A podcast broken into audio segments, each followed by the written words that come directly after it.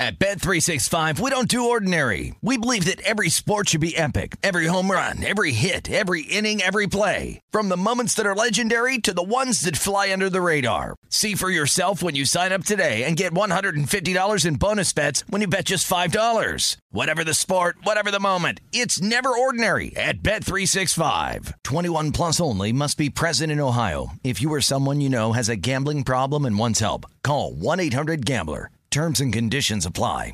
NFL Total Access, the podcast, is getting you ready for the 2024 NFL Draft. I'm your host, Andrew Levy, and I'll be delivering two shows a week to make sure you're caught up on the very latest NFL news, including every free agency move and how it changes the draft needs of your favorite team. Draft experts and talent scouts, mock drafts, and a few shock drafts, too. NFL Total Access, the podcast, is already on the clock on the iHeartRadio app, Apple Podcasts, or wherever you get your podcasts. A warm from Levo! Welcome to lovely Las Vegas for Discuss Heaps with myself, Greg Heaps and now part of the VSiN Family Podcast. We've got a tremendous podcast for you as in segment number two, our good friend Jim Root of the Three Man Weave is going to be joining me. We're going to be taking a look at the marquee Big 12 games for this Monday. We're going to recap what we all saw over the weekend, the trend of us not necessarily having top teams in college basketball. Also, going to be taking a look at how he's been gauging more of the overs that we've been seeing. You're going to hear it here in the first segment that we have been seeing quite a few overs recently in college basketball and how he's been adjusting some of his numbers because both of us are guys that do look a little bit more at the unders. So, we're going to be discussing that and so much more in segment number two. In the final segment, going to give you guys picks and analysis on every game on the betting board for this college basketball Monday as we hit some bank shots. If you have a question, comment, segment idea, what have you for this podcast, you do have one of two ways we offer those in. First one is my Twitter timeline at Jaden underscore D1. Keep in mind, letters CM. Maybe does not matter as per usual. Please send these into the timeline and the other way that's fine an Apple Podcast review. If you rate this podcast five stars, it is very much appreciated. From there, you're able to fire in whatever you'd like to hear on this podcast via that five star review. Did not get in any Twitter questions today, but we had a fun day of college basketball on Sunday, so let's take a look back at it. Try to find some trends and try to get to know these teams a little bit better. A Games from yesterday is Greg buzzing about. Here is the rowdy recap. The player of the year race just continues to get more and more lopsided. Purdue, they win, they cover against Michigan State by a count of 77 to 61, and Zach Edey was a man possessed in this game. 38 points, 13 rebounds, and a trio of steals. He completely dominated this game. Nobody else for Purdue in the starting lineup had more than nine points. You did have David Jenkins coming off the bench for 11, but he just completely manhandled this game. Michigan State lost the rebound battle by a count of 37 to 26 as for Michigan State. They were forced into 14 turnovers. AJ Hoggard had 20 points, but Purdue, a team that's honestly not been really a great cover team, they've been able to win a lot of these games straight up, but not necessarily by margin. They were able to do so very easily in this one. The woes of Villanova continue. Villanova now 7 and 14 against the spread. They lose to Providence by a count of 70 to 65 on their home floor as Jared Bynum was the big reason why Providence was able to get the job done in what was very much a nip and tuck game all throughout. Bynum, 19 points. He's had a tough time shooting from three all season long, but he comes in off the bench, goes 3 of 4 from three point range, 7 of 8 overall from the floor against a Villanova team that, well, their defense has been very shaky. Cam Whitmore, he had a nice game for Villanova in this one 21 points, 9 rebounds, and Villanova, they win the turnover battle by count of 8 to 9, but for Providence, they just had the best player out there on the floor in Jared Bynum take things over. Well, typically not the best player on the floor, but on this day, he was certainly the best player on the floor. And for Providence, they have now covered six out of their last eight games within conference play. So they've been looking solid there. Penn State has been looking very solid as well. They take it to Michigan by a count of 83 to 61 for Michigan.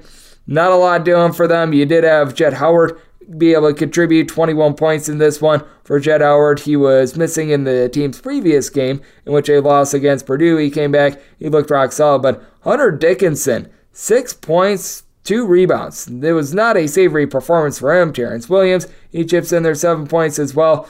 Penn State was able to completely neutralize everything that Michigan was looking to do down low. and They went 13 of 30 from three point range. Jalen Pickett needs All American consideration 25 points, 8 rebounds, 8 assists. He was absolutely tremendous in this game. Penn State They turned the ball over just nine times. They win the rebound battle 36 to 27, just all Penn State in this one. You did also notice that Iona, they very nearly got the cover. It's been a less than savory year against the spread for them, especially in conference, but they were able to get the win against Quinnipiac by a count of 78 to 72. Closing line was eight, and this was a game that was on eight with, I would say, like 10 or so seconds remaining before Quinnipiac threw the ball in the basket, but should have never been this big of a sweat, if you ask me, because you saw Quinnipiac be up 17 to 2 to begin the game, and then all of a sudden, things became an almighty slog in this one as for Iona, they were able to have Walter Clayton bust out for 17 points.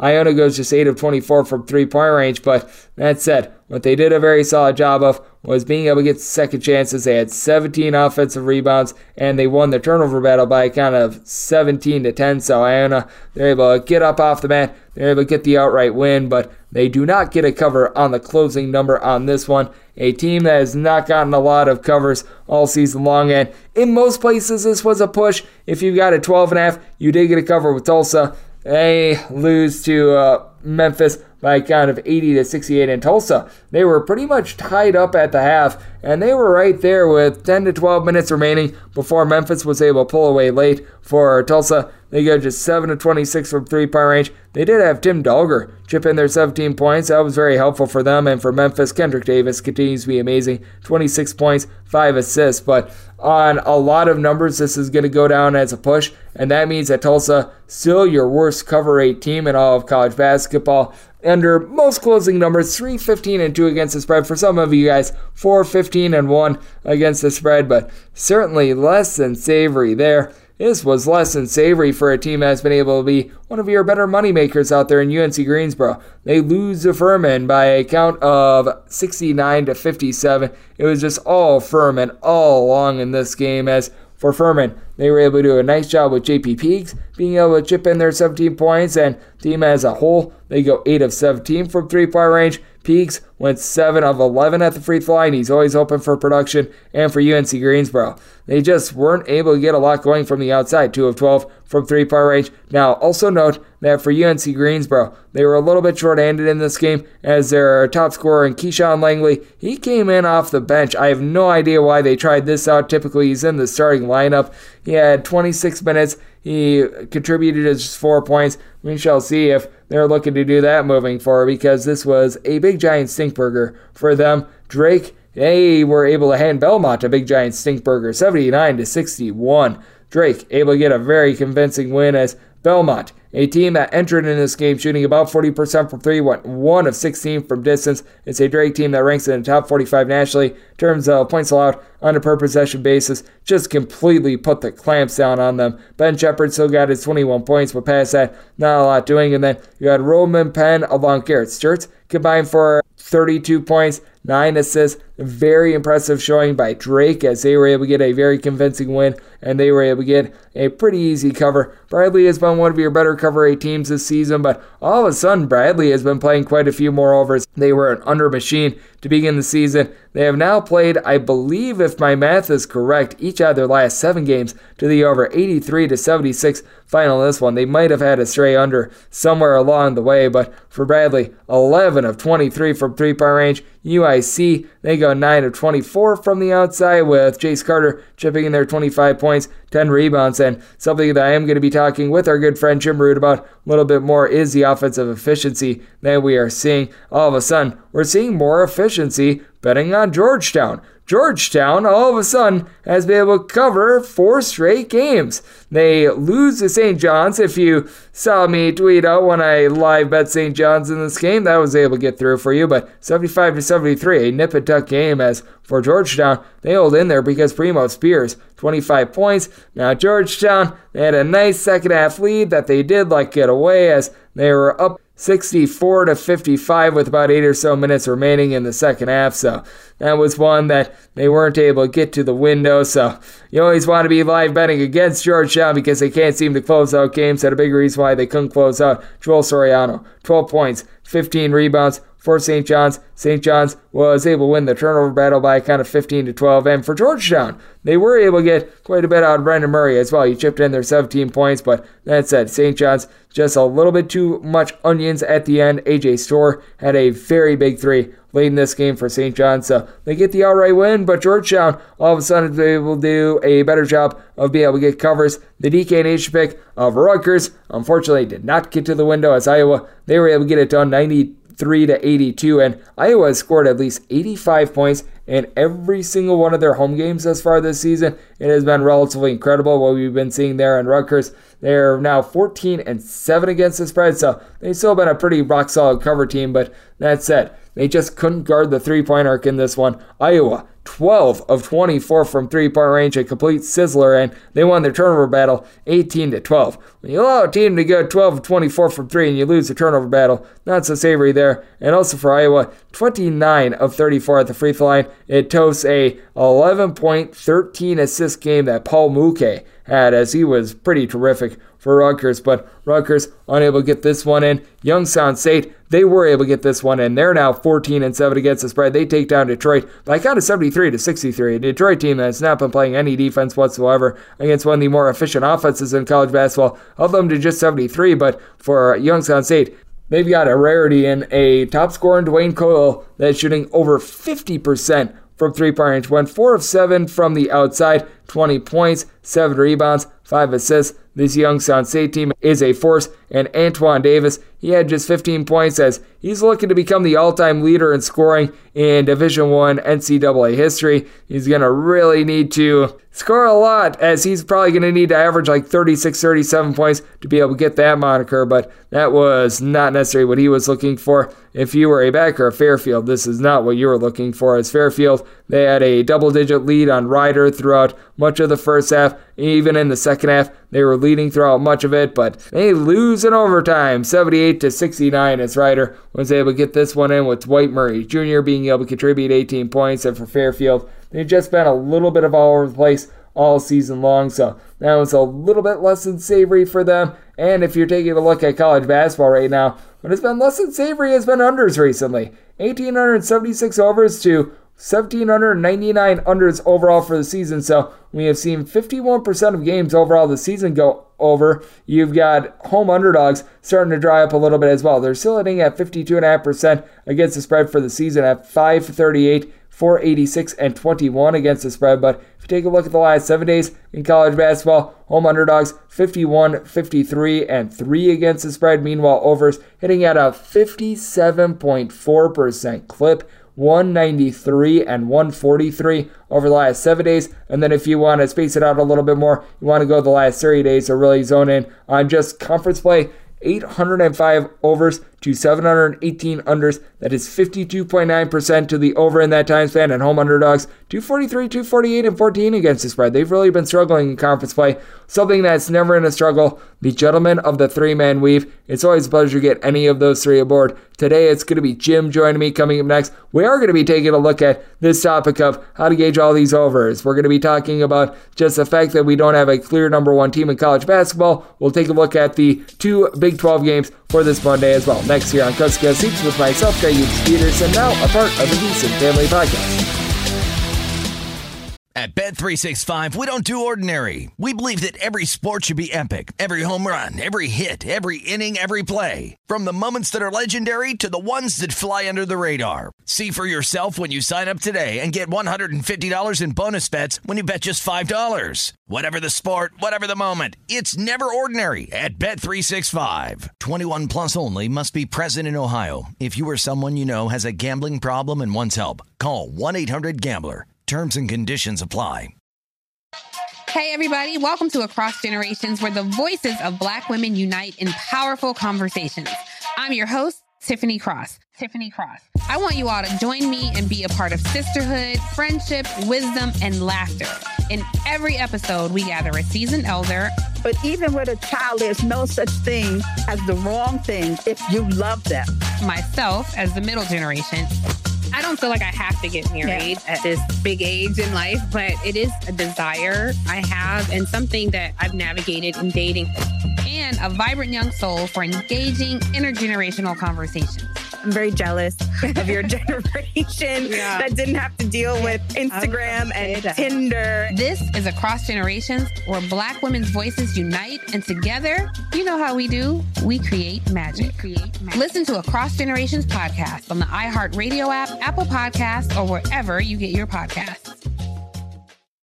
At Bet365, we don't do ordinary. We believe that every sport should be epic. Every home run, every hit, every inning, every play. From the moments that are legendary to the ones that fly under the radar. See for yourself when you sign up today and get $150 in bonus bets when you bet just $5. Whatever the sport, whatever the moment, it's never ordinary at Bet365. 21 plus only must be present in Ohio. If you or someone you know has a gambling problem and wants help, call 1-800-GAMBLER. Terms and conditions apply.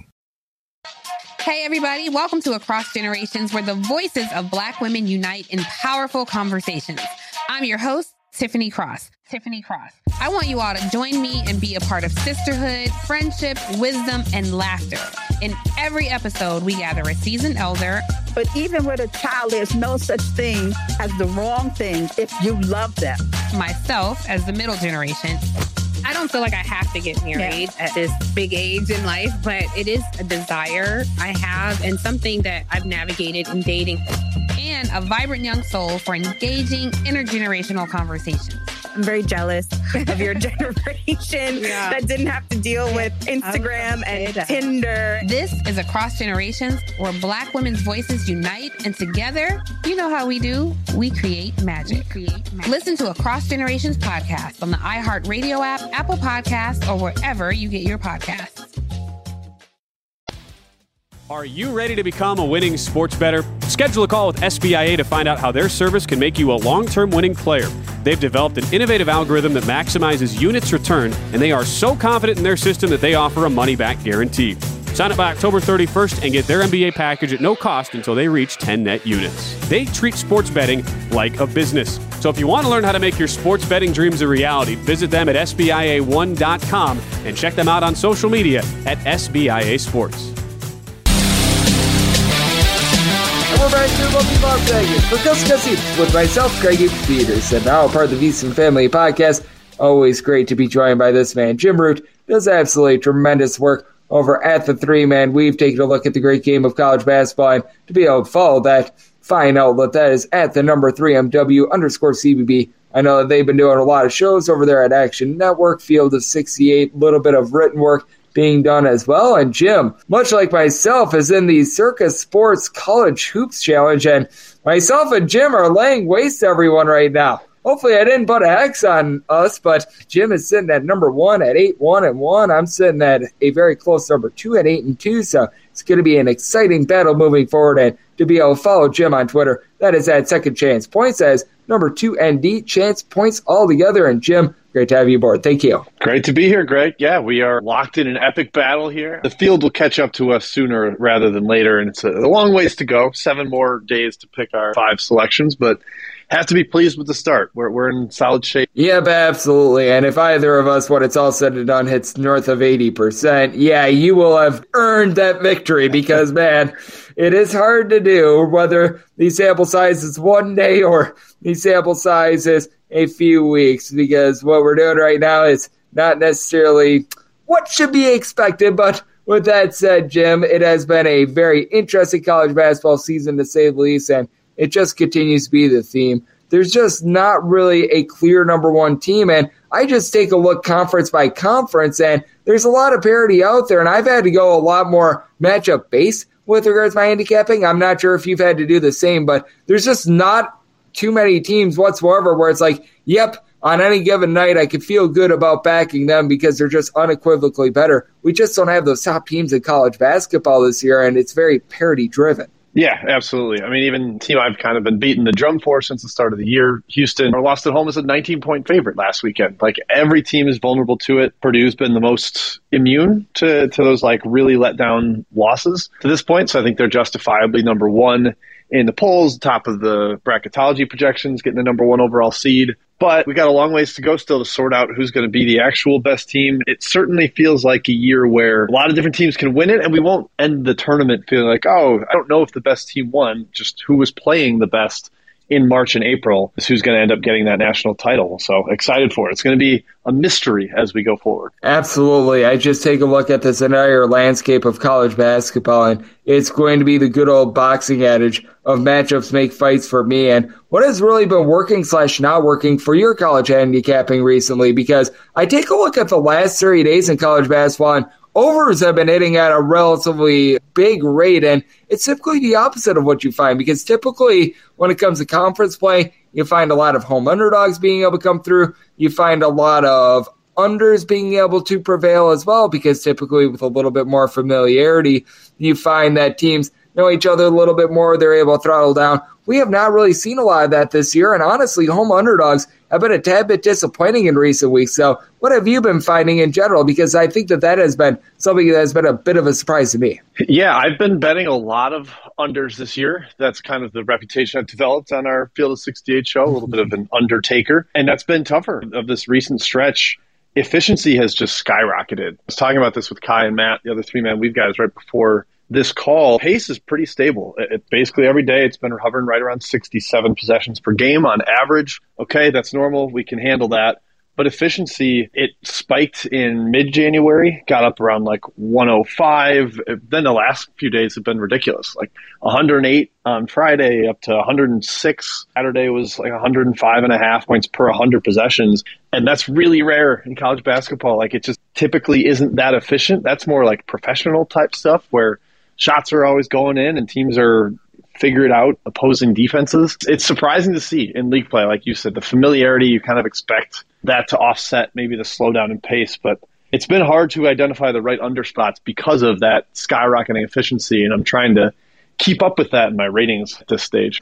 And how much of it do you think is a little bit more matchup based? Because I take a look at a lot of the top defenses in the country, and unfortunately, they go up against one another because a lot of the top defenses non conference, they belong to the Big 12. Teams like Texas, Oklahoma State, TCU, Texas Tech, name your good defense here. They go up against one another, and typically a team with a relatively solid defense like they all do, they've got a pretty good offense with a lot of size, a lot of versatility as well. And I think that that has been a little bit of a reason for some of these overs as well because you see these really good defensive metrics out of conference for a lot of these teams, but then they get pitted up against one another and something has to prevail. Yeah, you mentioned all the good defenses in the Big 12. I think the SEC's like that. You got Tennessee, Florida, Mississippi State, Arkansas, like teams that really can lock down on that end. And then in other leagues, uh, specifically the Big East really jumps to my mind. You've got the Xavier offense, the Creighton offense, the Marquette offense are all elite. You throw those guys together, and I know the numbers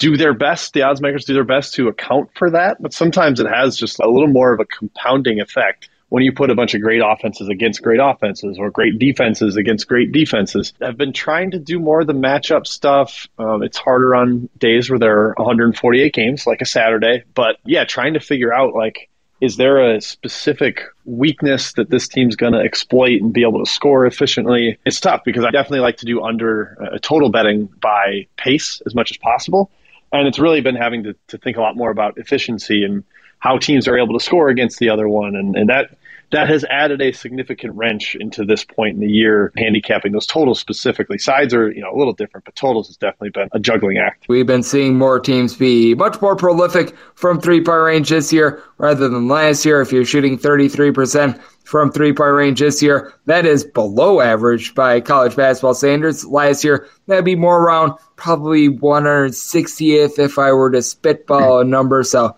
that has been interesting to take a look at as well. As we've got Jim Root, who does amazing work over at the Three Man Weave, joining me on the podcast. And Jim, we saw a absolutely rambunctious weekend in college basketball on Saturday, and really the last few weeks in general have been interesting. Have there been a couple teams, whether it be from Saturday or just the last few weeks in general, that have been catching your attention that you're either sock up or sock down on them? Like I'll give you one from outside the SEC Big 12 Challenge for me, Illinois going on the road, knocking off Wisconsin that spoke to me. Matthew Mayer, his emergence for Illinois, has me feeling really good about them. And then in the SEC versus Big 12 Challenge, I do think that they were big time beneficiaries of the injury to Mike Miles. But with that said, with Mississippi State, they've got the defense to be able to honestly win quite a few games and make some noise in March if things break right. They also have a big time floor with how bad their offense is. But I mean, those are a few teams I took a look at and I was relatively impressed with.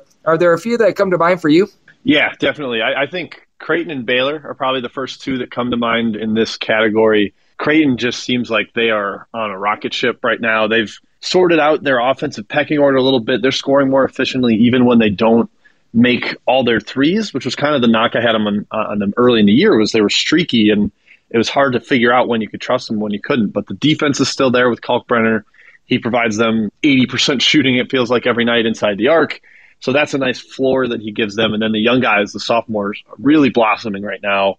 Scheierman's given them that playmaker, shooter option after transferring from South Dakota State. So I think Creighton is really trending up, and their resume stuff is going to start to catch up with their predictive analytics. I think that's going to happen over the next couple weeks here. And then Baylor, I love them coming into the year. I thought the backcourt was just going to be unstoppable. And that's kind of what's started to happen now. They've been hyper efficient in league play. They scored over a point per possession against Arkansas, really good defense in that SEC Big 12 challenge. The defense is still lacking a little bit. They're struggling to stop teams in the paint. Uh, it's just not a team built to have a whole lot of shot blocking. They play some smaller guards that struggle to keep guys in front. But the guards are going to be able to make plays against just about anybody. Uh, we saw that against Arkansas. We've seen it. It's Kansas, Oklahoma. I mean, they've won six in a row. The Bears are ascending back up, and I had them number two in the preseason. I don't quite have them back to number two, but power wise, I have them top six again. So I think the Bears and Creighton are two teams that are definitely ascending. Yep, I like what you said about Baylor because they're going to be going on the road and facing off against Texas on Monday on a Monday slate that isn't necessarily too big, but this is one that I think is of massive intrigue. As joining me on the podcast, we do have Jim Root of the Three Man Weave, and I take a look at this game and what I really like here is the total under. I recognize that Texas has been playing out a little bit of a faster pace, but I have to think that Texas is going to look themselves in the mirror and be like, yeah, we've sped up, and ever since we've sped up, things have not been going well for us. Meanwhile, for Baylor, in this most recent five game run, because they're on a six game win streak, but last five games, I've noticed that they're playing at a pace that is about six or so possessions fewer than the rest of the year. And it's been working out relatively well for them. I'm not sure what your take is. I do think that Texas is going to be able to snap this win streak of Baylor. But that said, I do think that you're seeing Baylor turn over a little bit of a new leaf with their defense, and it's been something that's really been working out for them. Yeah, the tempo is huge for Baylor. They're playing completely differently from a pace perspective. They had a couple slow games early in the year. The back-to-back Washington State, Northwestern State, they played barely over 60 possessions, but there's a lot of 70 or even high 70s they would get up to sometimes, and they're not getting anywhere close to that in league play. I think you can watch them and see they are making a conscious choice to play more methodically, play through their guards, and let guards like out efficient teams in the half court uh, I think they're trying to avoid giving up too many transition opportunities defensively because the defense already has enough holes. You don't want to give up those efficient possessions. They just think they're going to be better in the half court than you are. And most of the time, they've been right. So I'm looking at the under there as well, mostly because of that pace stuff. We already discussed on this interview the the efficiency that's skyrocketing, so that scares me a little bit. But just looking at KenPom's projection of 69 possessions for Baylor, Texas, I'd be shocked if it's that high. And so if you tell me I can get three less possessions than that, I've usually got to take a gamble on an under. Yep, I totally agree with you. I've been very intrigued to take a look at Baylor, them slowing down, and I do think that that's going to be a good one. And then, how do you gauge this Iowa State versus Texas Tech game that we're going to be seeing on Monday as well? Because with Texas Tech, they're a one point underdog, and I think the big key for Iowa State is the injury to Caleb Grill. They're just not the same defense without him, and it's an Iowa State team that you know that they're not going to necessarily light it up on offense. They do a relatively solid job just in general of being able to generate steals. That is still going to be there for them, especially going up against a Texas Tech team that turns the ball over a little bit over 14 times per game. But I think the big key for Iowa State is whether or not Grill plays, because if he doesn't, I think that they're in fear of taking another loss. Yeah, it's a tough one to handicap because of the injuries on both sides. Grill's, I think, enormous, both defensively, like you mentioned, and then it's not a team loaded with shooting. He's a kind of guy that really pulls attention away from other people, opens more driving lanes for Lipsey and Holmes to get into because of uh, the gravity of his shooting ability. Then on the Texas Tech side, Pop Isaacs was out this weekend. Uh, didn't hurt them against LSU that much, but I think that's mostly because LSU is pretty terrible right now. But no Isaacs and no Aimaq really hurts them. Isaacs especially. They played a lot of games without Aimaq. I think they can handle that. Batcho is a really capable replacement, but in the same way as Grill for Iowa State, Isaacs is the one like big time floor spacer on the perimeter. He's made 47 threes in 19 games. Like he can really light it up. And I think without him against that Iowa State defense, Iowa State can pressure even more without fear of getting punished from beyond the arc. We'll see. Texas Tech maybe turned over a new leaf after finally getting a win after a bunch of close losses perhaps that'll get them going, and get that home win. But if Grill's back in there, and I, am hoping he will be, I'll probably end up siding with Iowa State on that one. I think that the big key is Grill. If Grill is back, I'm willing to side with Iowa State. I'm sort of thinking he might be out of the fold, and that would put me on Texas Tech. So I am in wait and see mode there. But something that I can always see is a great work of you, Jim. You do amazing work over there at the three man weave, and all three of you guys, you along with our other good friends and Ky and Matt all do an amazing job taking a look at the great game of college basketball. You guys do a great job with shows, podcasts, and so much more. So let the good people at home know it's all on tap for you and how people can follow along on social media and other platforms. Yeah, you mentioned the Twitter. I appreciate that. Three Man Weave, 3MW underscore CBB. My personal handle is at Second Chance Points. It's 2ND Chance Points. And then the big stuff we're working on a lot is the shows, the daily shows we do for Field of 68, Best Bets. That is at 1 p.m. Eastern on weekdays and 11 a or 11:15 a.m. Eastern on weekends. Typically, mostly Saturdays. We don't do a lot of Sunday shows. And then this week, we're kicking off the Big Bets on Campus show with Action Network, live show on Saturday mornings. That will be at 10:30 a.m. Central, and it's us three and Stuckey from the Action Network, a very well-respected name in the college basketball betting world. So we're excited about that. Carrying that show over from last year, it'll be about half hour long. We'll all get four or five bets out for the, the big Saturday slates, and we have a good time with it. It's a, it's a good hang on Saturday morning, so people feel free to check that out as well. Absolutely. You guys always have a good time with that, and I have a good time whenever I'm able to get any of the gentlemen from the three man weave aboard. And today, it was our good friend Jim who joined me. A big thanks to Jim Root of the three man weave for joining the podcast today. Coast to Coast Hoops now part of the VSiN Family Podcast. And coming up next, it is that time of the podcast to give you picks and analysis on every game on the betting board for this college basketball Monday as we hit some bank shots. At Bet365, we don't do ordinary. We believe that every sport should be epic. Every home run, every hit, every inning, every play. From the moments that are legendary to the ones that fly under the radar. See for yourself when you sign up today and get $150 in bonus bets when you bet just $5. Whatever the sport, whatever the moment, it's never ordinary at Bet365. 21 plus only must be present in Ohio. If you or someone you know has a gambling problem and wants help, call 1-800-GAMBLER. Terms and conditions apply. Hey, everybody, welcome to Across Generations, where the voices of Black women unite in powerful conversations. I'm your host, Tiffany Cross. Tiffany Cross. I want you all to join me and be a part of sisterhood, friendship, wisdom, and laughter. In every episode, we gather a seasoned elder. But even with a child, there's no such thing as the wrong thing if you love them. Myself as the middle generation I don't feel like I have to get married yeah. at this big age in life, but it is a desire I have and something that I've navigated in dating. And a vibrant young soul for engaging intergenerational conversations.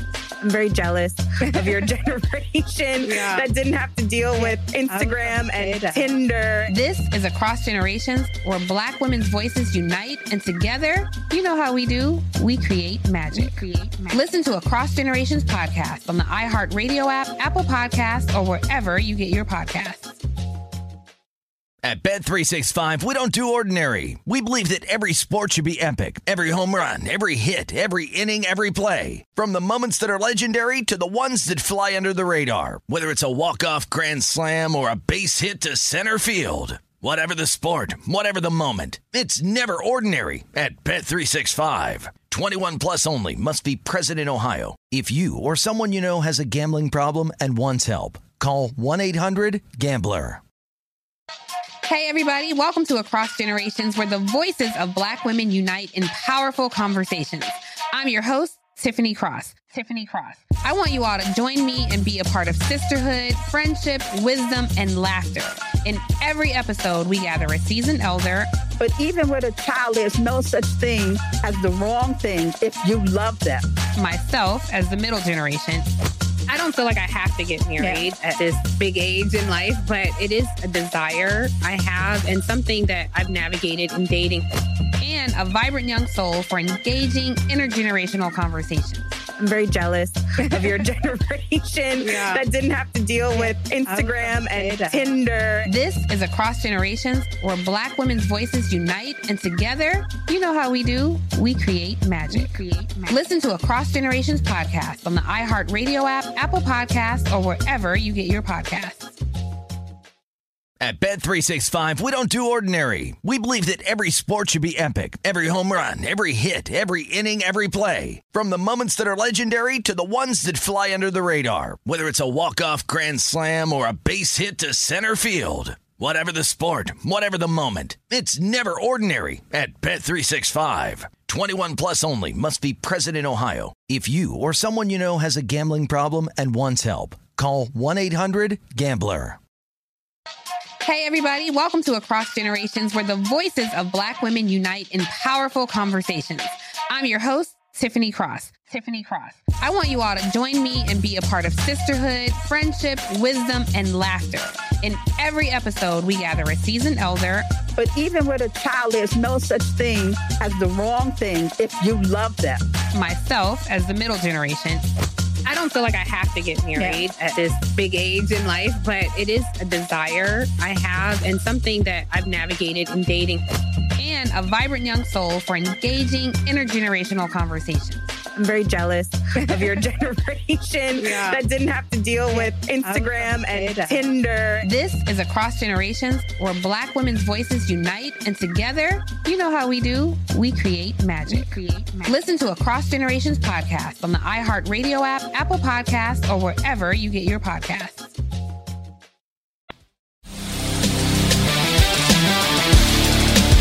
And we're back here in lovely Las Vegas for Coast to Coast Hoops with myself, Greg Hoops Peterson, now part of the VSiN family of podcasts. It's always great to get Jim Root aboard. He does amazing work over there at the three man weave, and really all the gentlemen over there at the three man weave. You got Jim, Ky, and Matt. They all doing an incredible job. It's always a pleasure to get any of those three men on the podcast as they all do tremendous work and they all have tremendous insights. And Jim also tearing it up in the VSiN College Basketball Picking Challenge that we've got going on right now. Myself and him are in lockstep one and two right now in that challenge. So it is always great to get a fellow great college basketball mind on this podcast. Big thanks to him for joining me in the last segment. Now it is that time of the podcast. I give you picks and analysis on every game on the betting board for this college basketball Monday as we hit some bank shots. Most financial establishments close at a certain time, but not here. It is time for a side and total on every game on today's betting board bank shots. Do note that, as per usual, any changes that are made to these plays will be listed up on my Twitter feed at GN41. This is going to be very simple. We're going to be going with the games involving the bigger conferences first, and then here are the games that are going to be at the bottom the MEAC, the SWAC, the Patriot League. So we're going to be going there and in time order with regards to both of those separations as we do start out with 865, 866 on the betting board. Virginia on the road against Syracuse. Syracuse open up a four and a half point underdog. They are now a five point underdog with your total between 132 and 132 and a half.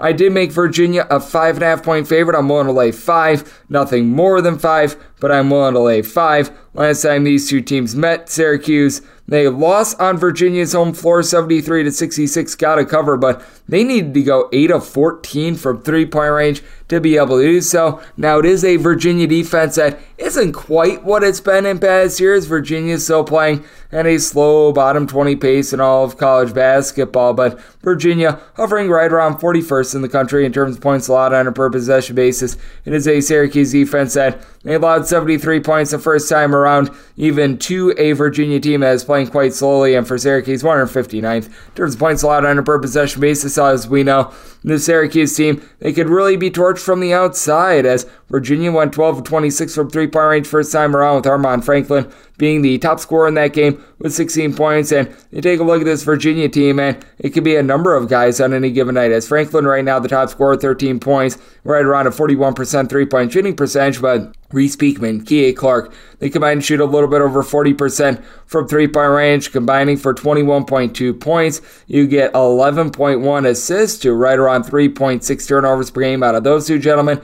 Jayden Gardner down low, 4.5 boards, 7.5 points per game. Kadin Shedrick gives you a steal and a block and a half per contest. Virginia very much a locked and loaded team. And for Syracuse, they're playing a little bit more of a rotation this year, but it's not like they're going too deep into the bench. First time around, you did see Maliq Brown have 10 points, 8 rebounds. I do think that Syracuse going to need to get someone like him, Symir Torrence, going to be able to up out the likes of Joe Girard along Judah Mintz. These two guys have been able to combine for 32.2 points. They for just under 8 assists. And Girard, your main three point shooter at 38%. Jesse Edwards, 13.5 points, 10.5 boards down low. Benny Williams is someone like. He shoots 37% from three, seven points per game. But that said, you've got Jesse Edwards and really not a lot down low. Meanwhile, the, for this Virginia team, they do a good job of rebounding by committee. I do think that Virginia going to be able to buckle down a little bit more with their defense. It's been a Virginia team that has been able to do a tad bit better recently as they've now allowed 58 points or fewer in three out of their last five games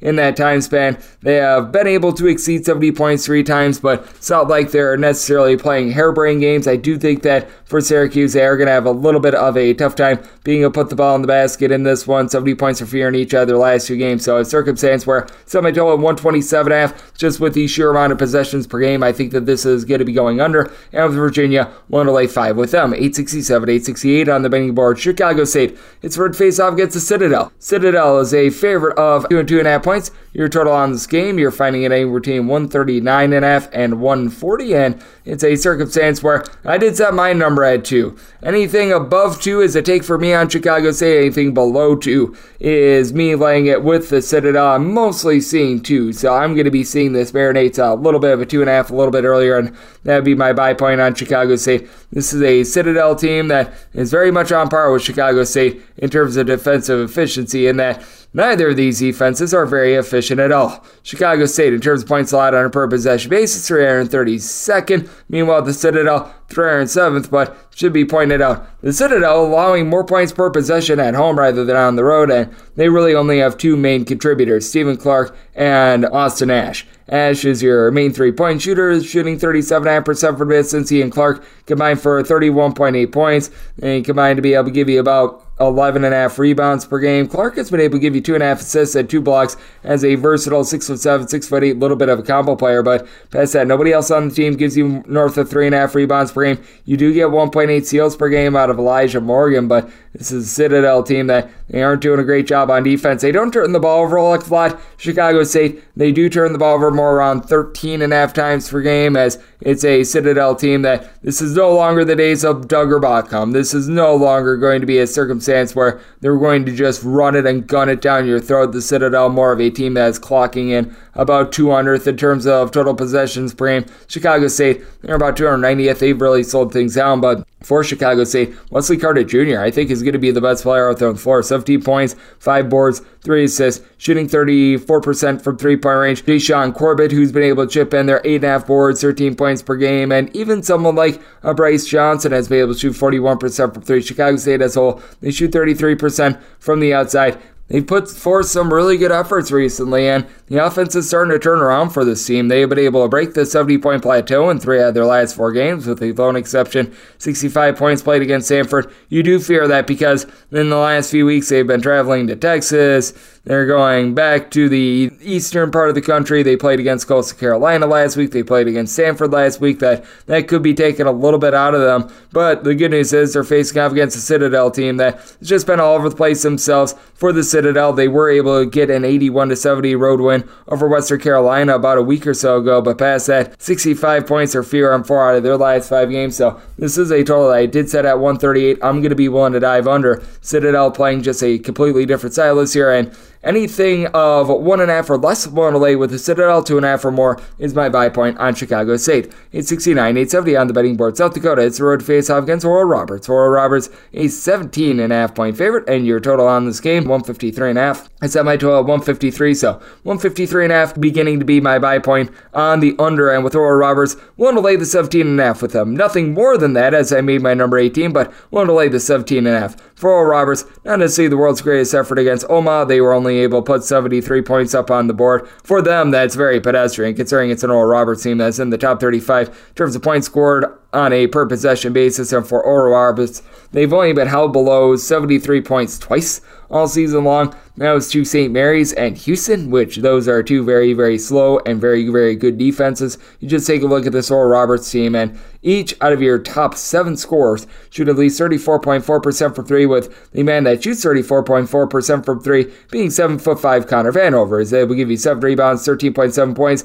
and 3 blocks per contest, while shooting 83% at the free throw line while standing 7 foot 5. You got Max Abmas, 22 points, 5 rebounds, 4 assists, making 93% of his free throws, 37.5% from the outside. Kareem Thompson chips in their 5 rebounds per game. It's a really well rounded team. And then for South Dakota, you're going up against an Oral Roberts team that is 126th in the country in terms of points allowed on a per possession basis. And I do think that it's going to be really, really difficult for them to be able to match up in this spot because for South Dakota, it's been a defense that all of a sudden has been going down the tubes, giving up 75 plus points throughout their last five games, despite the fact that they rank in the bottom 100 in terms of total possessions per game. You don't have a lot down though. Tasos Kamateros is a good 6'8 combo player, 12 points, 6 boards, shoots 39.5% from three point range, and then you do get 7 rebounds per game out of Devontae Hayes. For South Dakota, they shoot 40% from three. Kruz, Pedro Hunt, along with Tasos Kamateros and AJ Plitzuweit, all combined to be able to give you about 38 points per contest, with Plitzuweit shooting 48% from three point range. I will say this for South Dakota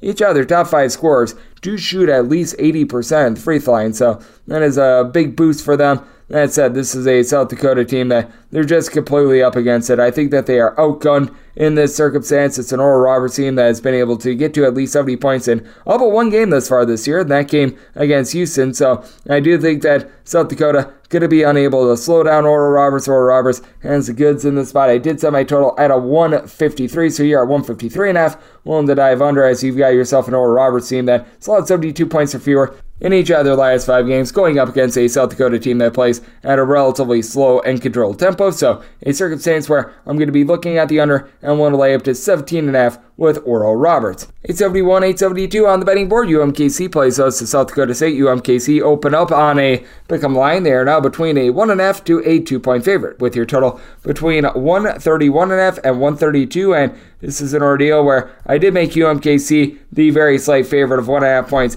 Two is going to be beginning to be my buy point on South Dakota State. Personally, what I liked most was the pick'em line that we were seeing a little bit earlier. It seems to have dried up a little bit because with UMKC, they do a good job of just throwing at you a bunch of different defenses. This is a UMKC team that they've got the second most efficient defense in the conference behind Oral Roberts, who we were explaining about a little bit earlier. 155th in the country is UMKC in terms of points allowed on a per possession basis. So I will say, for South Dakota State, they've turned over a little bit of a new leaf. They're 171st in the country in terms of points allowed on a per possession basis, giving up 2.3 points fewer per 100 possessions when they are on the road rather than at home. But now they have to go up against Shemarri Allen.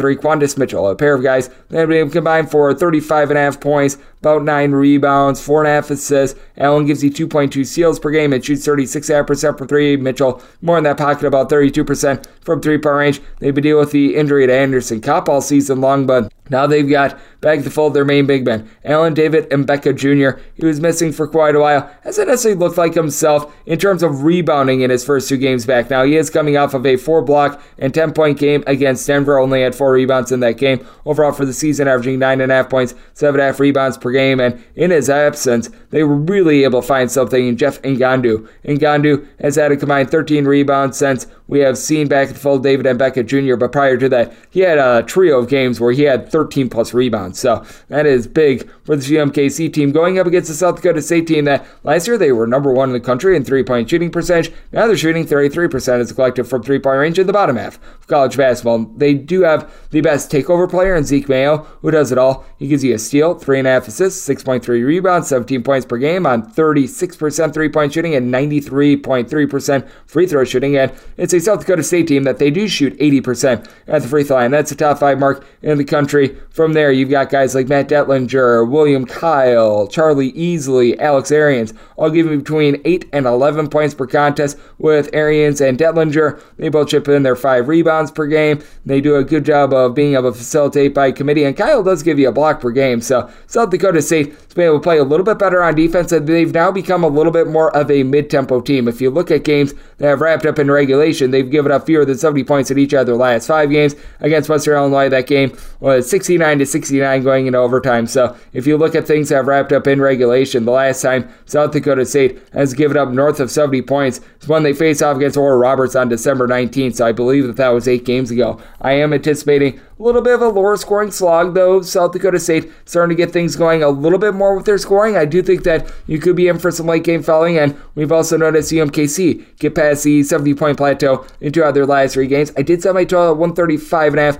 Here at 132, 131 and a half, I'm going to be willing to go over two or more. Going to be my buy point on South Dakota State. If we get back to the pick'em line that we saw on the open with UMKC, that'd be my buy point on them. 873, 874 is the DK Nation pick. You've got Baylor on the road against Texas. Texas is back being a slight favorite of between two and two and a half points. Your total on this game it is 150 to 151, mostly seeing 150 and a half. And DK pick is going to be on the under. Semi total at 145, and a big reason why we have seen Baylor go through a little bit of a tempo shift. Baylor enters into this game on a five game win streak, but prior to this five game win streak, Baylor was ranked right around 70th in the country in terms of total possessions per game. They're now more around 145th. They've been playing at about five and a half possessions fewer per game in this run. They are going up against a Texas team that they have been playing quite a bit more quickly, and I do think that their defense has suffered a little bit as a result. Texas currently 54th in the country in terms of total possessions per game, but I do think that they are going to rein it in, get back to their roots a little bit more, as it is a Texas team that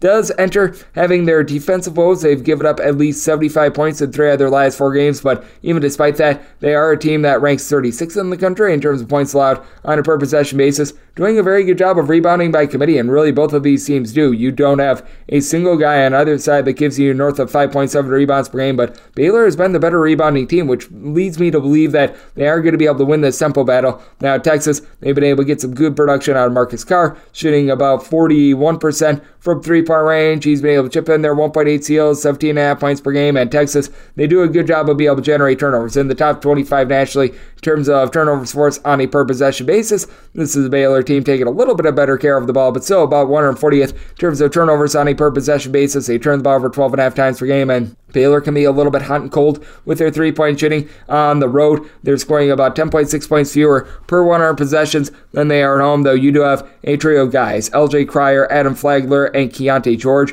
who have been able to combine for about 47.2 points per contest. George chips in there three assists, four and a half boards. Flagler, 4.9 rebounds, 1.5 steals per game, and it is a Baylor team that shoots 75% of the free throw line. Baylor, in this recent run, they have given up 69 points or fewer in four of their last five games, with the lone exception being when they gave up 74. It's not even a team that is right now doing it on offense. 75 points or fewer in each of their last five games. So I do think that Baylor is going to be able to do a good job of being able to get things slowed down. But I do think that Texas, they just have a little bit too much depth in this spot, and they've been really good at home. You've got Timmy Allen along Sir'Jabari Rice, Tyrese Hunter, giving you all between 10.1 and 10.5 points per game. They all give you between 3.3 and 5.1 rebounds per game, and all three guys give you at least 2.2 assists per game. Allen and Hunter, both between 3 and 3.5 respectively. You've got a team that they just are a well-oiled machine with this regard. Dillon Mitchell gives you four and a half boards, six a half points per game. Arterio Morris is able to chip in there five and a half points.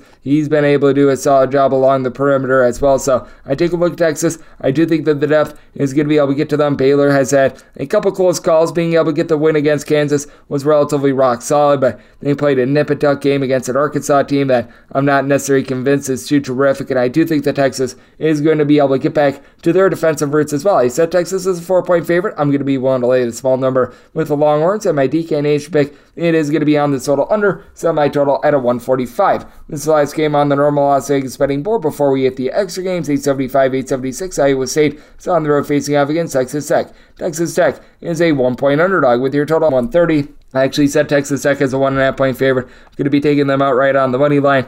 I recognize that Texas Tech does not have a conference win thus far, but this is an Iowa State team that is very banged up. They did not have Caleb Grill in their game when they went on the road against Missouri, and I think that that's really a big cog for this Iowa State team. An Iowa State team that ranks in the top 10 nationally in terms of points allowed on a per possession basis, number one in the country in terms of turnovers forced on a per possession basis. They've been dealing with an injury to Aljaz Kunc as well. That is really hurt them. So that means that you really have to rely upon Jaren Holmes along Gabe Kalscheur, who combined for 27 points. They chip in there a little bit over five assists, three steals per game, and both shoot above 36% from three point range. But you can tell with Caleb Grill in slash out of the fold, this team was completely different. Now, I do like Tamin Lipsey. Not going to give you a lot of offense, but chips in there 4.8 assists, two steals per game. So he's been very good for this bunch. And with Texas Tech, they've been dealing with that Fardaws Aimaq injury all season long. But that said, you do have a Texas Tech team that, despite all the woes that they've been having, especially in conference play, this is still one of the better defenses in all of college basketball. It's not quite Iowa State good, but Texas Tech currently 49th in the country in terms of points allowed on a per possession basis. They do a good job of being able to generate 15 plus turnovers per game themselves. Kevin Obanor has good versatility, six half boards, 15 and a half points per game. It's a Texas Tech team as a whole, shoots 34.5% from three point range. They have been dealing with a little bit of injury to Pop Isaacs. He did not play in the SEC Big 12 Challenge, but You've got De'Vion Harmon out there, gives you two steals, three and a half assists, 12 and a half points per game. I also do think that you are going to be able to get a lot down low out of Daniel Batcho, who's been able to chip in there six half rebounds per game, and then Jaylon Tyson. Nice, versatile player. Doesn't necessarily provide a lot of scoring, but I still remember back towards the uh, Texas wing that they had against Baylor and also Texas. He had a combined 31 points and 26 rebounds in that two game stretch. He's able to take over a game, be very versatile at six foot six, and I do think that Iowa State being shorthanded in this game is going to be resulting in a little bit of doomsday. I did set my total at a 131 and a half. You do have a Texas team that ranks right around 100th in terms of total possessions per game. I do anticipate a little bit of late game falling in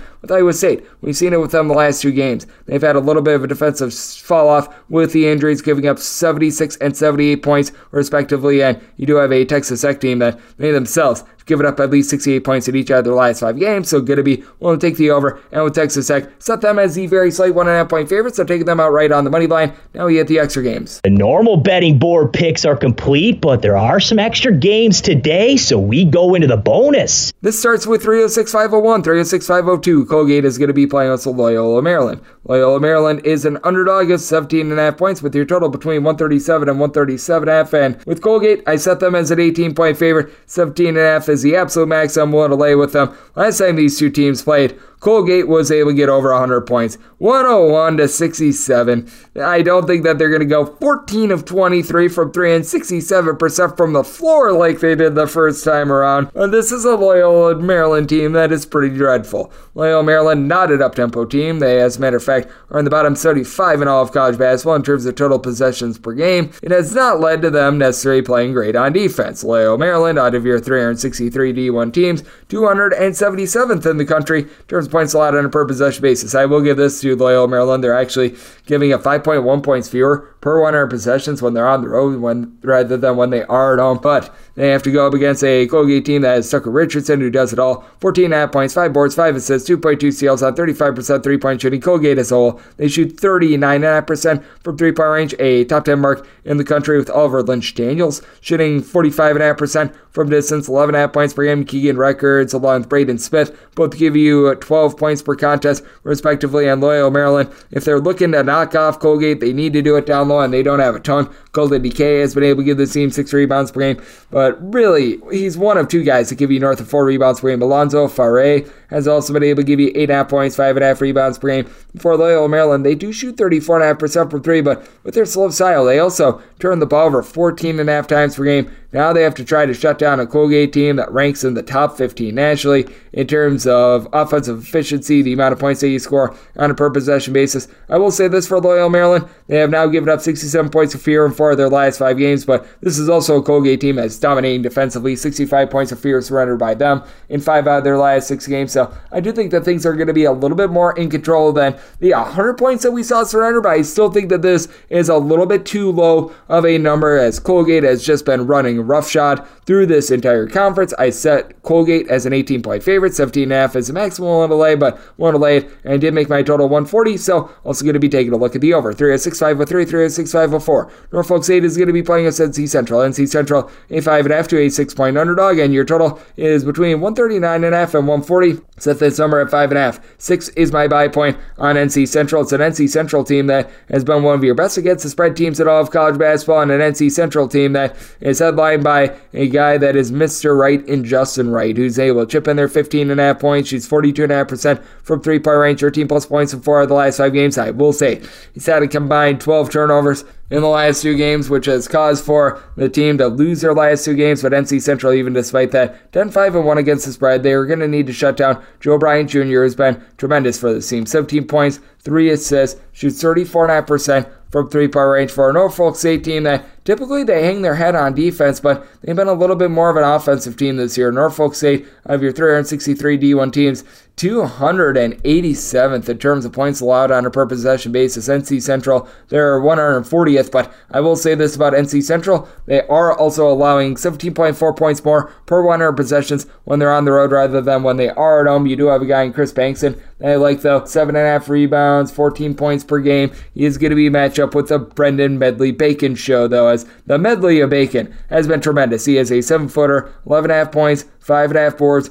about a block and a half per contest. He actually used to play in the MEAC for, I believe it was Coppin State and completely dominated a few years ago. He's been able to give the team a combined nine blocks in the last three games. He's been able to contribute a double figure amount of points in each of the last five as well. So he's really been able to hit some of his peak form. You've also got an NC Central team that gets eight points, five boards, 5.3 assists, and 2.3 steals out of Eric Boone, who's been able to shoot in the mid 30s from three point range. NC Central as a whole, they're shooting 37.5% from three point range. And for NC Central, they put the clamps down on defense, allowing 67 points or fewer. And for the last five games, the lone exception is when they gave up 71 points. And if you're looking in regulation, because they had an overtime game that they played against Morgan State, the last time they have given up north of 74 points is when they played against Marquette, I believe, 11 games ago. Meanwhile, for Norfolk State, they're turning over a little bit of a new leaf, giving up 68 points or fewer in three out of their last five games. You do have guys like a Dana Tate and Christian Ings that over the last two seasons have shot above 36%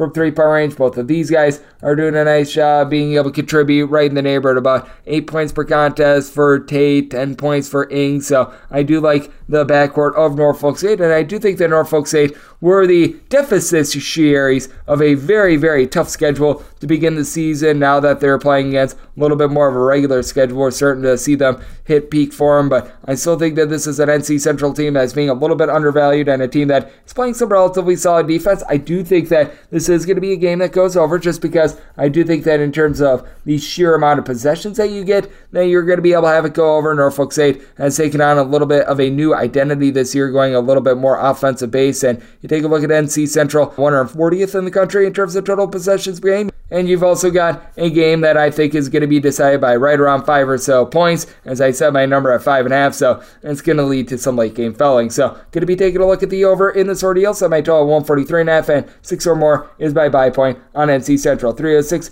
505 306 506. Alabama A&M is on the road facing off against Bethune Cookman. Cookman is the one to one and a half point favorite total on this game, and between 142 and 143. And I did set Bethune Cookman as a two and a half point underdog. I'm going to be willing to side with Alabama A&M outright on the money line. I do think that the A&M backcourt is going to be able to win the day. And top of that, you've got a Bethune Cookman team that is just absolutely dreadful on defense. Out of your 363 D1 teams, Bethune Cookman currently 336th in the country, turns points a lot on a per possession basis. Not to say Alabama A&M is some amazing defense, but you know what? 207th, a little bit more respectable as the seven-footer and Olisa Blaise Akonobi should allow Alabama A&M to be able to control the paint. He comes in from Morehouse College and he's been able to do a good job. Eight points, five and a half boards, 2.2 blocks per contest. He's had multiple blocks in each of the last four games and a double figure amount of points, three of them as well, not known as much of a scorer. Typically, that's your backcourt duo in Messiah Thompson along Garrett Hicks. Hicks has been able to chip in their 1.7 steals on 47.5% three point shooting, 14.4 points per contest. Thompson, your main facilitator, 10 points, 3.5 assists, 1.9 steals, shoots 41.5% from three for an Alabama A&M team that they do shoot just 66% the free throw line, 15 turnovers per game, but they do shoot also a smoldering 38% from three point range. And really, this is one of your more up tempo teams in the conference. 50th in terms of total possessions per game. Bethune Cookman, they're not looking to run it and gun it as much, but they're still relatively fast, right around 90th in the country in terms of total possessions per game. And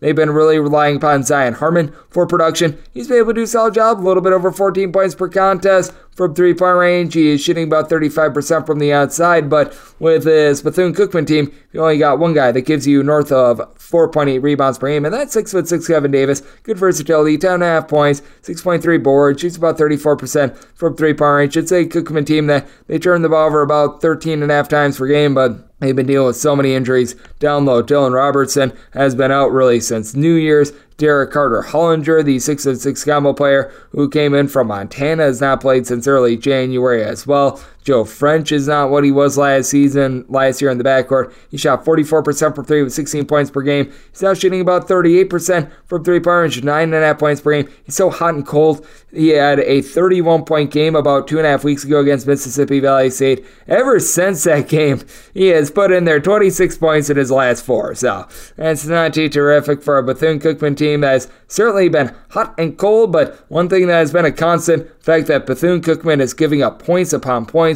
They've allowed at least 70 points in six out of their last seven games. I do think that an uptempo Alabama A&M team is going to be able to exploit this set Alabama A&M as a two and a half point favorite. I'm taking them on the money line as an underdog. Made my total 144 and a half. So also looking at this total over 306 507, 306 508. Delaware State hits a face off against. Coppin State is a 6 to a 7 point favorite, and your total it is between 149 and a half and 150. Set Coppin State as a nine and a half point favorite. I'm going to be willing to lay. It's a Coppin State team that is in a massive rut right now. They have been rudderless in MEAC play, but that said, with Delaware State this team has been relatively sad. They are coming off of two straight wins against Morgan State and South Carolina State. That is a flash in the pan, in my opinion. They're going up against a Coppin State team that has lost five straight games, but it is a Coppin State team that you know the offensive firepower is there. They're in the top 15 in terms of total possessions per game, with Sam Sessions being a top 10 scorer in all of college basketball. 21.5 points, 4.8 assists, shoots 37% from three. Coppin State as a whole, they shoot 33.5% from the outside, going against a Delaware State team that they're towards the bottom of all of college basketball in darn near every metric that you want to pull up. They're a bottom 10 offensive efficiency team out of 363 D1 teams, 347th in the country in terms of points allowed on a per possession basis. I'll compensate 355th in the nation in terms of points allowed on a per possession basis. But that said, they're also allowing 18.6 points fewer per 100 possessions when they're at home rather than on the road. You've got Justin Sears on those, able to give you 8.5 points, a block, five rebounds per game. And Nendah Tarke along Sam Sessions combined for four steals per game, and they go up against the Delaware State team that is creating turnovers at a rate that would make Sara Lee proud. 15.9 turnovers per game. This despite the fact that they are 283rd in the country in terms of total possessions per game. Now, Brendan Stone is a 6'11 combo player that gives you 12 points, five boards, shoots about 31% from three point range, and been able to get about 9.5 points, 4.5 boards out of Martez Robertson, who's been able to shoot in the neighborhood about 30 39% from three point range. Delaware State, they do shoot 33% from three point range. They were the I guess you'd call it beneficiaries of some good three point shooting luck in their last two games against Morgan State and South Carolina State. This has been a squad that's not been able to exceed 66 points very often. They've been able to get past that plateau twice, and one of those games went to overtime. It is a Coppin State team that I'll say they've given up at least 90 points in each other last three games. So it's a good old situation of something's got to give. A Delaware State team that can't score, and a Coppin State team that can't stop giving up points. I did set my total in the middle at a 143 and a half. I do think that things are going to be a little bit more controlled in this game. I do think that Coppin State going to be able to turn over Delaware State with their two guards in Tarke along with Sam Sessions. So my total 143 and a half diving under. Coppin State made them a nine and a half point favorite, so I'm going to be willing to lay the number 306 509, 306 510. Morgan State plays host to Maryland Eastern Shore. The Shore is a one and a half point underdog. Total is between 138 and 139, and with Maryland Eastern Shore, set them as a two point underdog. I'm going to be willing to lay the number with Morgan State. Not willing to lay anything more than a point and a half, but willing to lay the point and a half with Morgan State. You've got the top two players out there on the floor as you get 20 points per game out of Isaiah Burke. He chips in there 1.4 steals, 3 assists, shoots 46% from 3, and Malik Miller, 6 foot 4, just a complete stat sheet stuff for 17 and a half points, 9.8 rebounds, 3.9 assists per contest. He has been amazing. Problem is, Malik Miller has been out the last two games, and I am expecting him to be out of the fold once again. So that is not necessarily too terrific. Khalil Turner has been out of the fold really for the entirety of the new year, so that means that Cameron Hobbs is going to need to help out Isaiah Burke in this spot. And Hobbs has been able to do a good job. He's been able to give the team a double figure amount of points and four assists in each of the last two games. He's able to shoot 47.5% from three point range, and they go up against the Maryland Eastern Shore team that their lifeblood is being able to create turnovers. This is a squad that they generate about 10.5 steals per game each out of their top five scorers and six out of their top seven do give you at least one seal per game. You've got a trio of guys in Zion Styles, Tom Phillip, along Kayvon Voyles, who have been able to combine for about 34.5 points per contest. You don't necessarily get a lot of facilitation out of these guys, and it's a very top heavy team in terms of rebounding for Maryland needs for sure, because you've got one guy that gives you north of 3.4 rebounds per game, Nathaniel Pollard Jr., 9.5 points, 8.5 boards, does chip in there 2.2 assists per game as a versatile 6'5 do it all sort of player, and then Styles does shoot 43.5% from three for a Maryland Eastern Shore team that is playing a little bit better with their offense. They've gotten past the 68 point plateau in four of their last five games, and Eastern Shore really riding this nice five game win streak because they have been able to lock down on defense, giving up 73 points or fewer in four of their five games in a MEAC that is one of the most up-tempo conferences in all of college basketball. That's rather impressive as Maryland Eastern Shore, of the slowest teams in this conference. They are 195th in terms of total possessions per game. You got a Morgan State team that is not shy about just ripping it down your throat. Morgan State, 10th in the country in terms of possessions per game. So it's a good old circumstance of something's got to give. We've got a Morgan State team that's now allowed fewer than 71 points in each of their last two games after they were really giving up the points recently. And 71 points or fewer in three of their last four. So I do think that things are going to be a mid tempo in this one. I set my total at a 142. I do think that you got the possibility of some late game felling, so going to be looking at the over in this spot. And I do think that for Morgan State, they're doing a good job of mixing and matching while they're dealing with the Malik Miller injury. And I do think that you still have Isaiah Burke being the takeover player in this game, willing to lay it with Morgan State, made them two point favorite. I'm looking at the over 306 511, 306 512. Howard is going to be playing us to South Carolina State. South Carolina State is a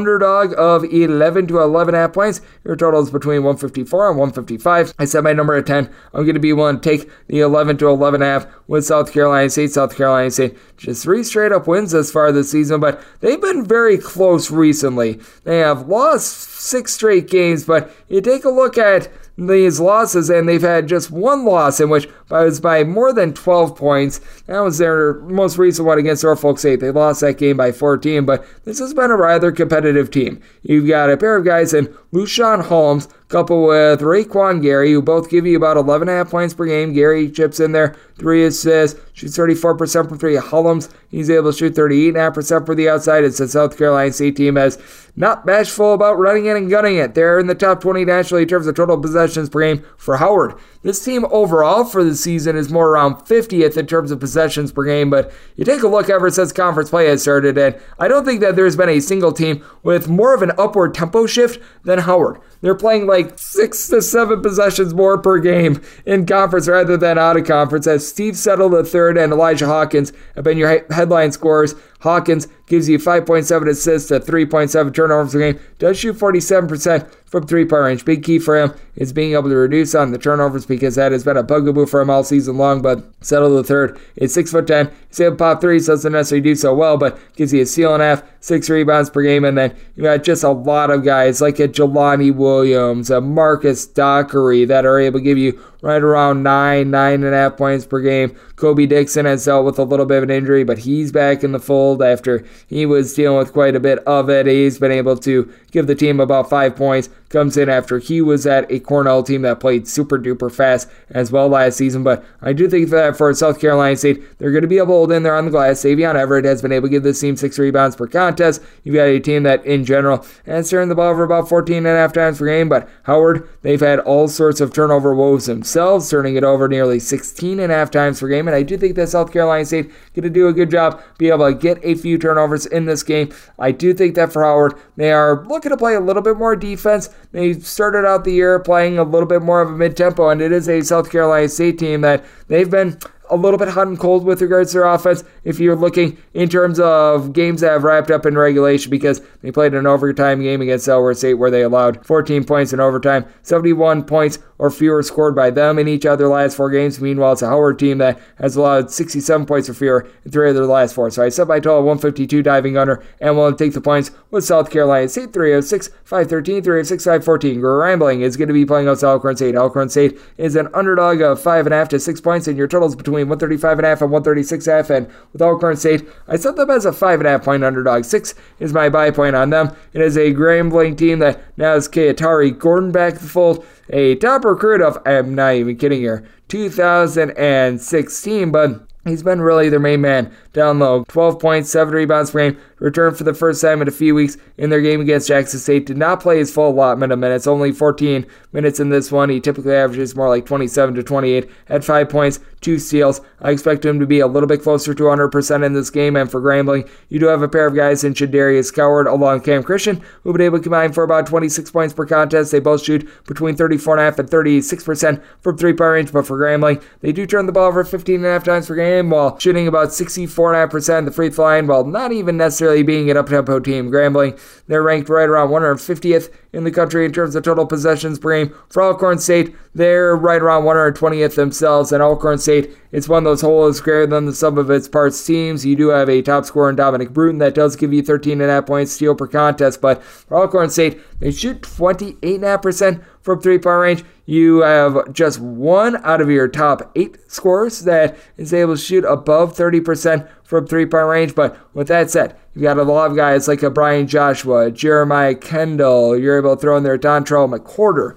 That'll give you between about 7 to 10.5 points per game. Keandre Montgomery, who began his career at Mississippi State, he's returned from injury for 10.5 points, 4 boards. He's been rock solid for the team. Alcorn State is able to generate about 8 steals per game, and this is a pair of teams that are two of your better defensive teams in this conference. Now, with Grambling, they are by far the best defensive team on the SWAC in terms of points allowed on a per possession basis. It's a team that ranks 44th in the country. But you know what? For Alcorn State, they've been able to improve a little bit. They are 223rd, but they've been giving up in their last three games about seven and a half points fewer per 100 possessions. You've got Kendall who's able to give you seven rebounds per game. He should be able to do a good job against a little bit of a hobble Gordon. And for this Alcorn State team, they have now allowed in regulation fewer than 70 points so far. Their last five games, you've got a Grambling team that has allowed 70 points or fewer in four their last five as well. So I do think that things are going to be relatively under control in this game. I did set my total 133 and a half. I'm diving under with Alcorn State. Won't take six or more with them. 3 at 6, 5, 15, 3 at 6, 5, 16. Florida A&M is going to be playing us at Alabama State. Alabama State between a one and a half to a two point favorite. And your total, it is between 124 and a half and 125 for Florida A&M. Set them as a three-point underdog. I'm going to be one to lay it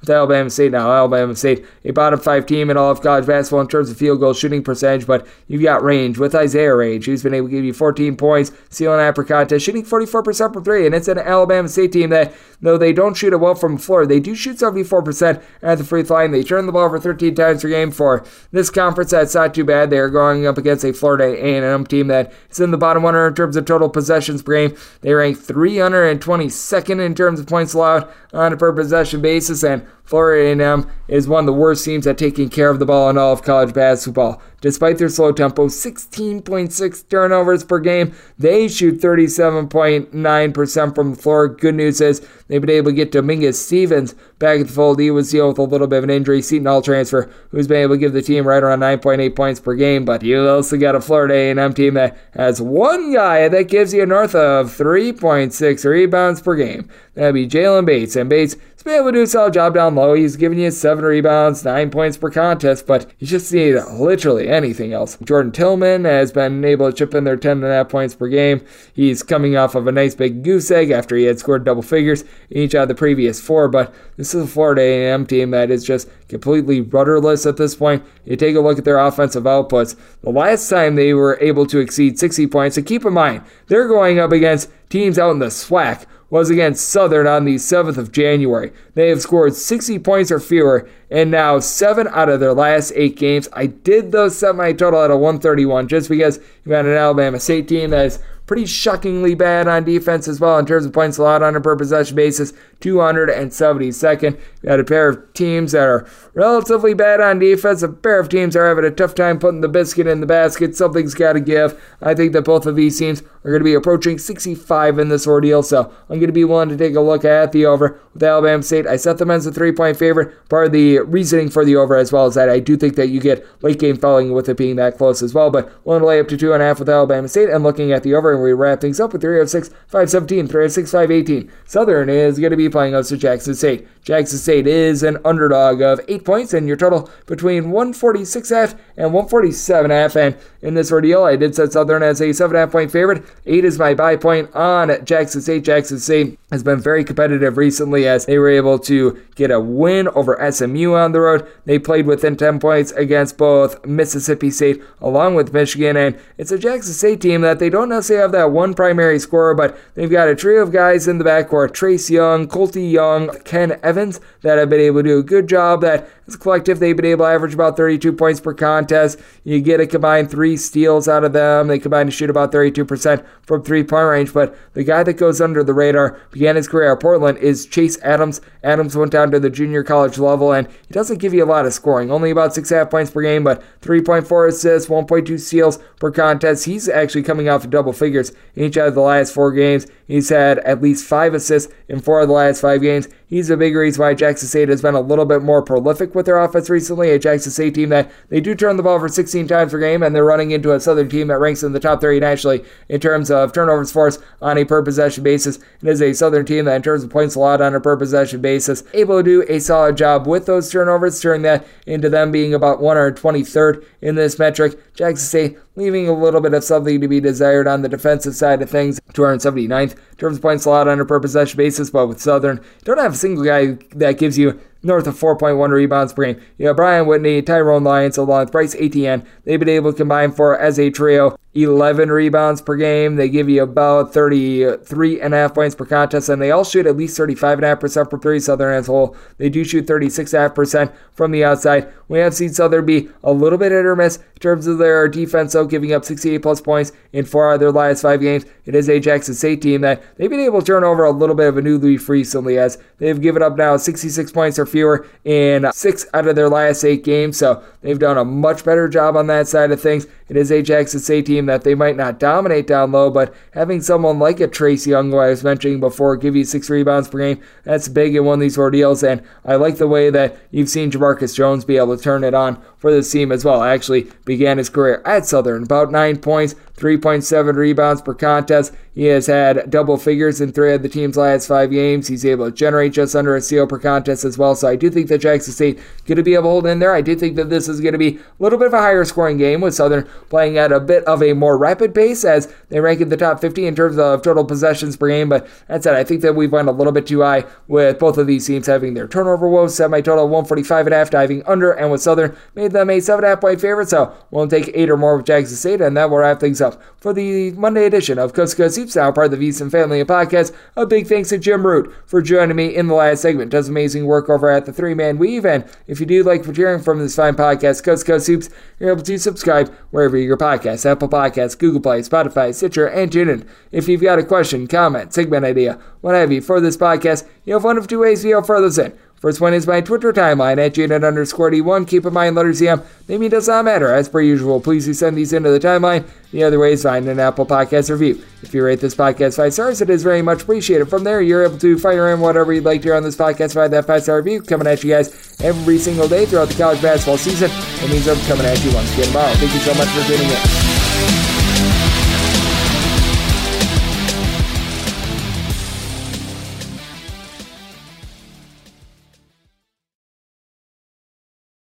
At Bet365, we don't do ordinary. We believe that every sport should be epic. Every home run, every hit, every inning, every play. From the moments that are legendary to the ones that fly under the radar. Whether it's a walk-off grand slam or a base hit to center field. Whatever the sport, whatever the moment. It's never ordinary at Bet365. 21 plus only must be present in Ohio. If you or someone you know has a gambling problem and wants help, call 1-800-GAMBLER.